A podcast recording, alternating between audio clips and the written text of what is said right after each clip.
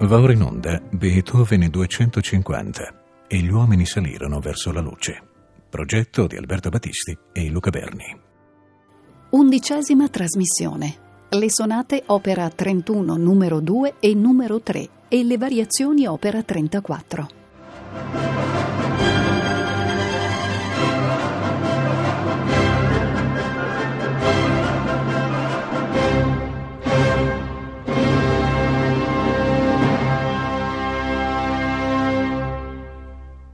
Abbiamo concluso la precedente trasmissione con due composizioni che rientrano nel tema dell'umorismo beethoveniano.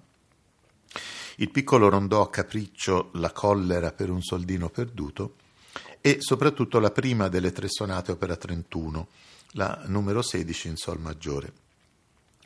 Tema questo dell'umorismo che ora lasceremo da parte per un po' È il caso quindi di continuare il percorso delle sonate con le due ultime dell'opera 31, due sonate estremamente diverse fra loro e, come ormai abbiamo ben sperimentato, ognuna un mondo a sé stante e eh, ognuna una nuova reinvenzione della forma sonata. La sonata numero 17 in Re minore, l'opera 31 numero 2, è senza dubbio la più nota ed eseguita delle tre.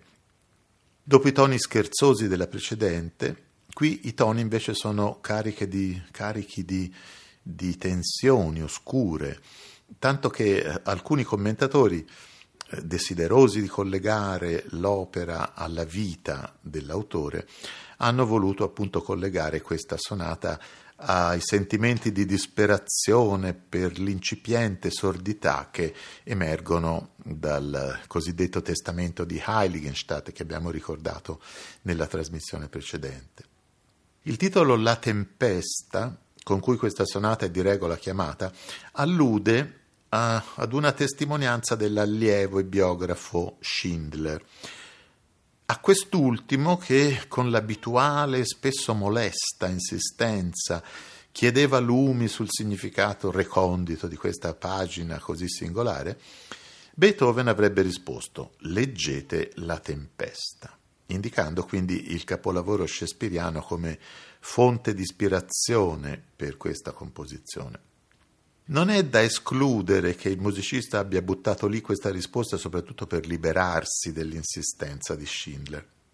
Ma eh, resta un dato di fatto la grande familiarità di Beethoven con il teatro di Shakespeare, molte opere del quale figuravano in traduzione tedesca nella sua biblioteca personale. Nel primo movimento il processo centrifugo rispetto ai canoni della forma sonata raggiunge il suo punto più evidente. La sonata infatti si apre con un misterioso arpeggio nel registro grave, le cui note melodiche anticipano l'affermazione, eh, questa volta drammatica, di quello che solo 20 battute dopo può essere considerato il primo tema che è ancora una volta giocato sull'opposizione dei due principi, forte, impetuoso e volitivo l'inizio, debole e supplicante la replica. Ma a sua volta anche il ritmo affannoso, inquieto del motivo che apre l'aria di dominante, inaspettatamente ancora in tonalità minore, è in realtà uno sviluppo del motivo immediatamente successivo all'arpeggio iniziale, e cioè una concitata figurazione discendente di crome legate a due a due. L'arpeggio iniziale, che reca l'indicazione largo, si ripresenta nel corso del movimento altre due volte, analogamente quindi a quanto già sperimentato qualche anno prima nella patetica. Ma a sovvertire ancora più radicalmente lo schema classico abbiamo una riesposizione che qui omette addirittura il primo tema, tema che è però ampiamente presente nella sezione di sviluppo, e aggiunge in modo del tutto inatteso due brevi recitativi. Questi due brevi recitativi sono dirette anticipazioni della eh, sonata opera 110, perché prescrivono un unico lungo pedale di risonanza, così da creare eh, un effetto di nebbia sonora, un senso di, di lontananza irreale, indefinita. Questa singolare invenzione ci dà anche la misura di quanto questa sonata significhi dal punto di vista della sperimentazione timbrica del pianoforte, in particolare per l'insistita volontà di esplorazione del registro grave della tastiera, nel quale il primo movimento, davvero in un'aura di mistero, si apre e anche si chiude.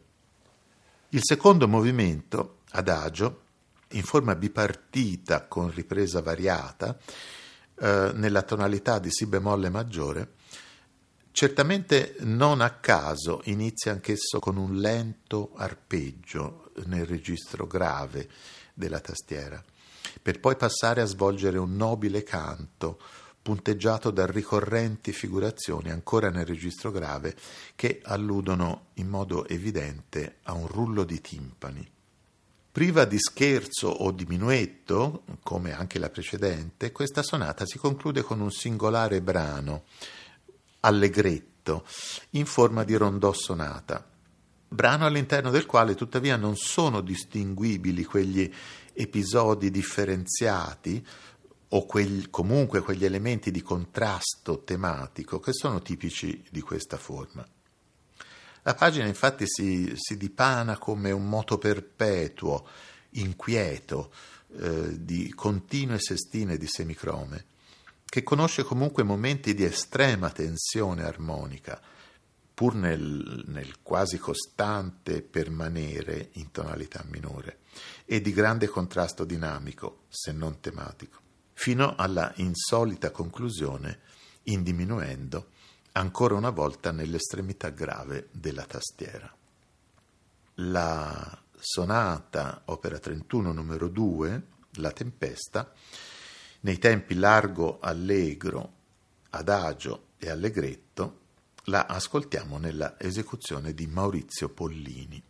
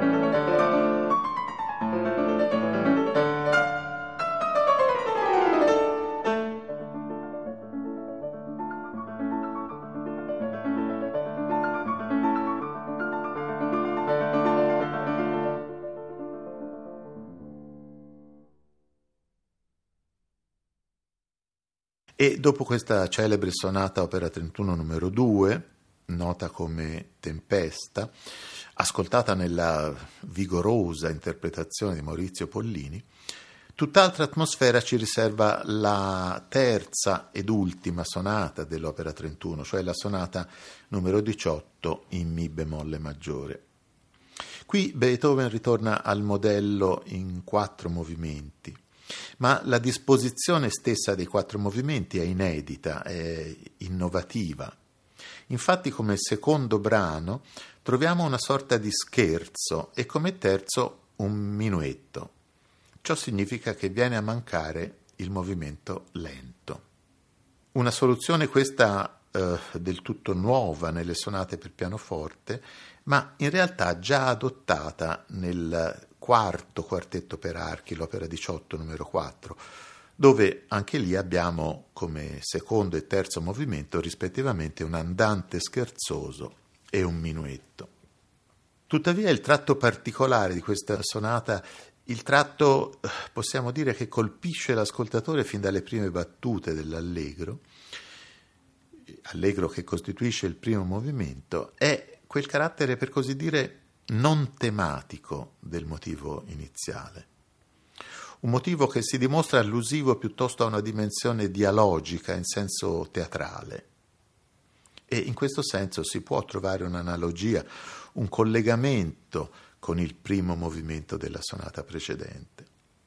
Si tratta, in definitiva, più che di un tema nel senso tradizionale del termine, di un richiamo lontano, prima affermativo nel suo ritmo puntato, poi sospeso nell'incertezza di un'armonia eh, che resta instabile e quindi gioiosamente risolto, ma per essere poi subito ripetuto una seconda volta nel registro superiore della tastiera. Il secondo tema, dopo questo inizio, svolge una funzione di contrasto per il carattere che invece è un carattere più fluente, più gioioso. Lo sviluppo combina abilmente il motivo iniziale con un eh, inciso molto vivace, molto ritmico del secondo tema, mentre una, un'ampia coda, dopo la riesposizione, gioca efficacemente sulla componente più dialogica, più teatrale del tema principale. Il successivo allegretto vivace in uh, in eh, La bemolle maggiore sostituisce il tradizionale movimento lento. Dai tratti spiritati e dai forti contrasti risulta abbastanza anomalo rispetto al più tipico modello di scherzo, anche perché è in ritmo binario anziché ternario.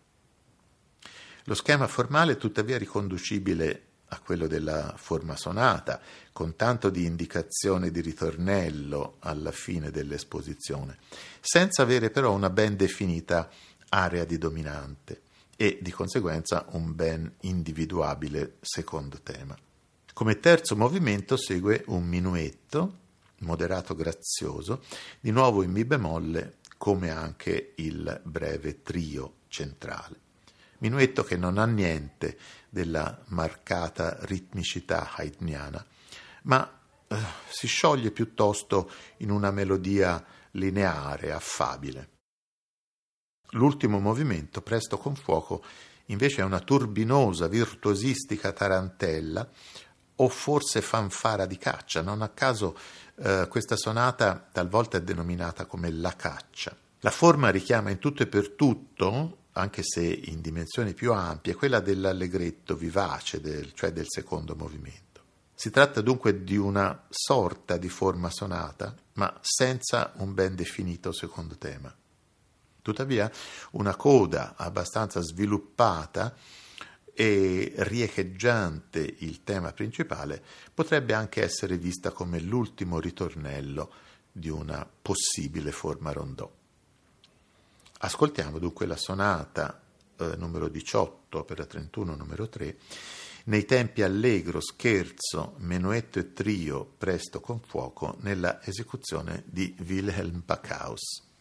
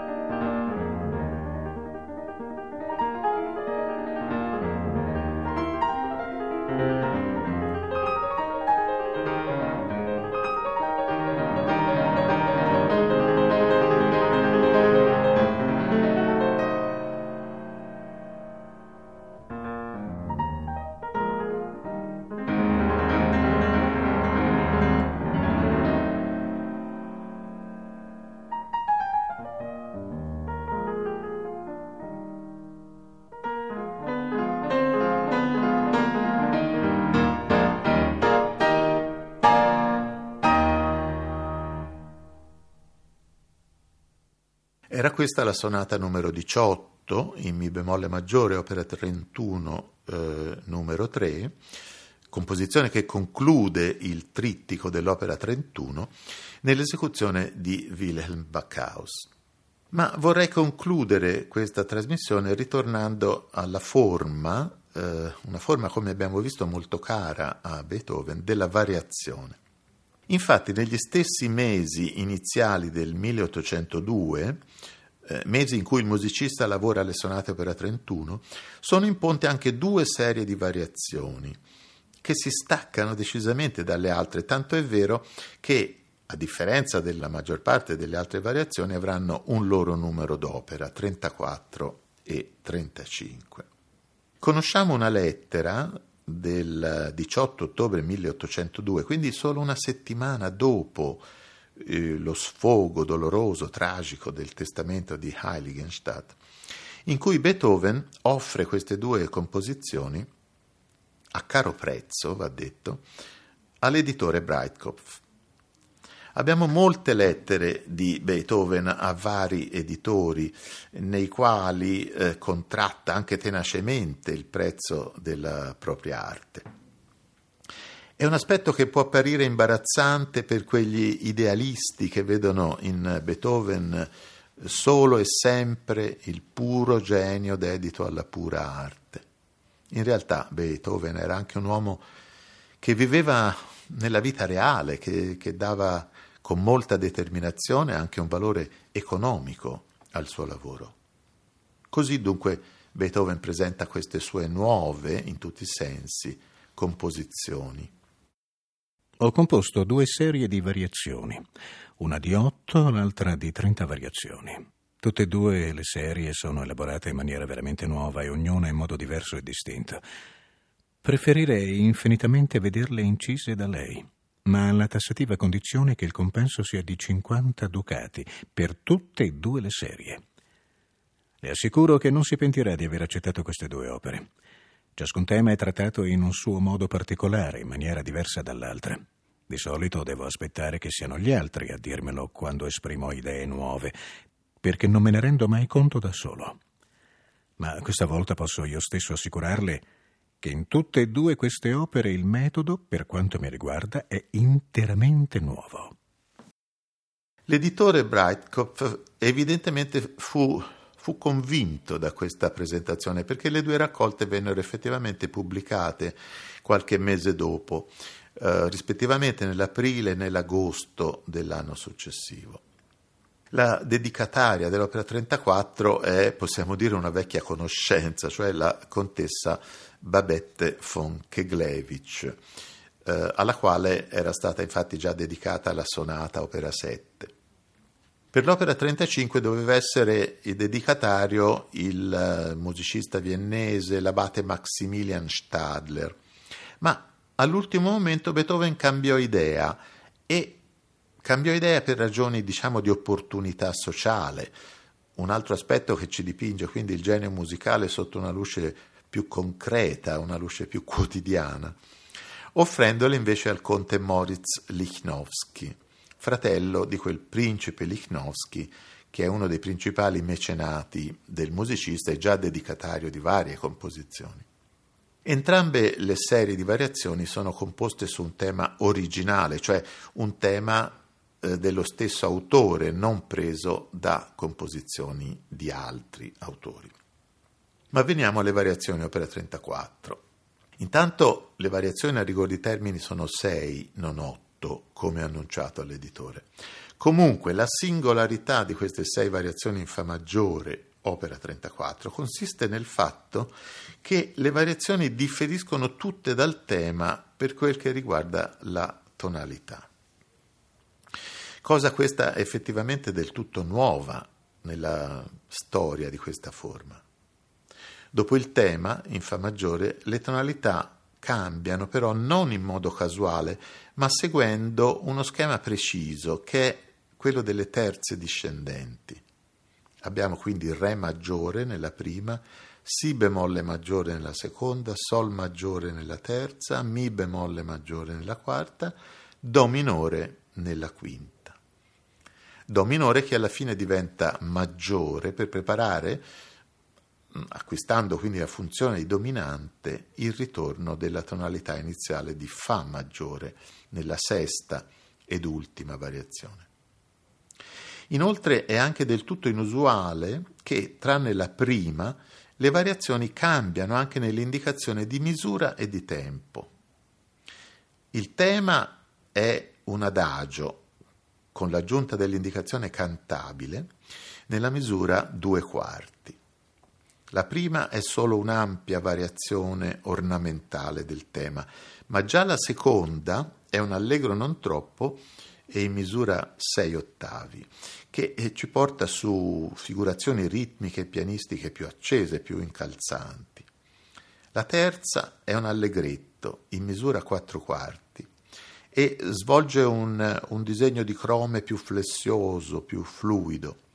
La quarta è un tempo di menuetto, la misura tre quarti, e si muove su ritmi di danza più aggraziati. La quinta è un allegretto, la misura è due quarti, ed è una marcia funebre invece dai colori bruniti, nella fatidica, possiamo dire, tonalità di Do minore. L'ultima variazione è un allegretto e la misura è 6 ottavi e mostra un carattere decisamente giocoso e brillante, quindi in netto contrasto con il clima cupo e drammatico della precedente. Ma nella coda il tema spensierato della sesta variazione si spenge ben presto e una breve cadenza riporta al riaffacciarsi del tema, adesso ancora più lento, l'indicazione non è più adagio cantabile ma adagio molto, e ad un suo ampio sviluppo nello stile di una, di una libera improvvisazione con ricche ornamentazioni. Ecco allora queste variazioni, opera 34, eh, un'altra composizione abbastanza trascurata, ingiustamente va detto, dagli interpreti, nella esecuzione di Mikhail Pletnev.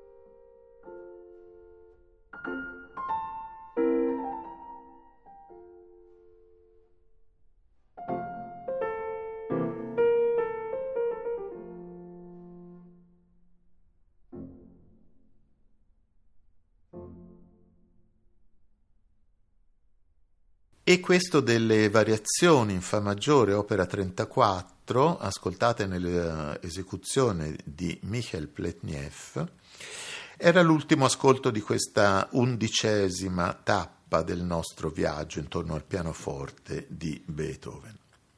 Come abbiamo visto si tratta di una pagina abbinata, possiamo dire, dallo stesso Beethoven, idealmente prima ancora che cronologicamente, all'altra che è ben più nota delle 25 variazioni e fuga, opera 35, che sono comunemente note come eroica variazione, perché il tema originale scelto è lo stesso del finale della terza sinfonia eroica.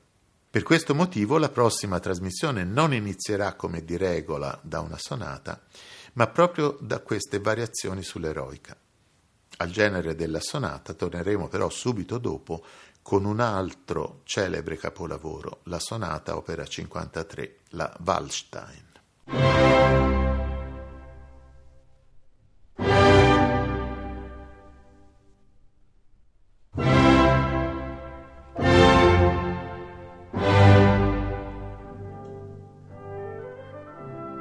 Abbiamo trasmesso Beethoven 250 e gli uomini salirono verso la luce. Progetto di Alberto Battisti e Luca Berni.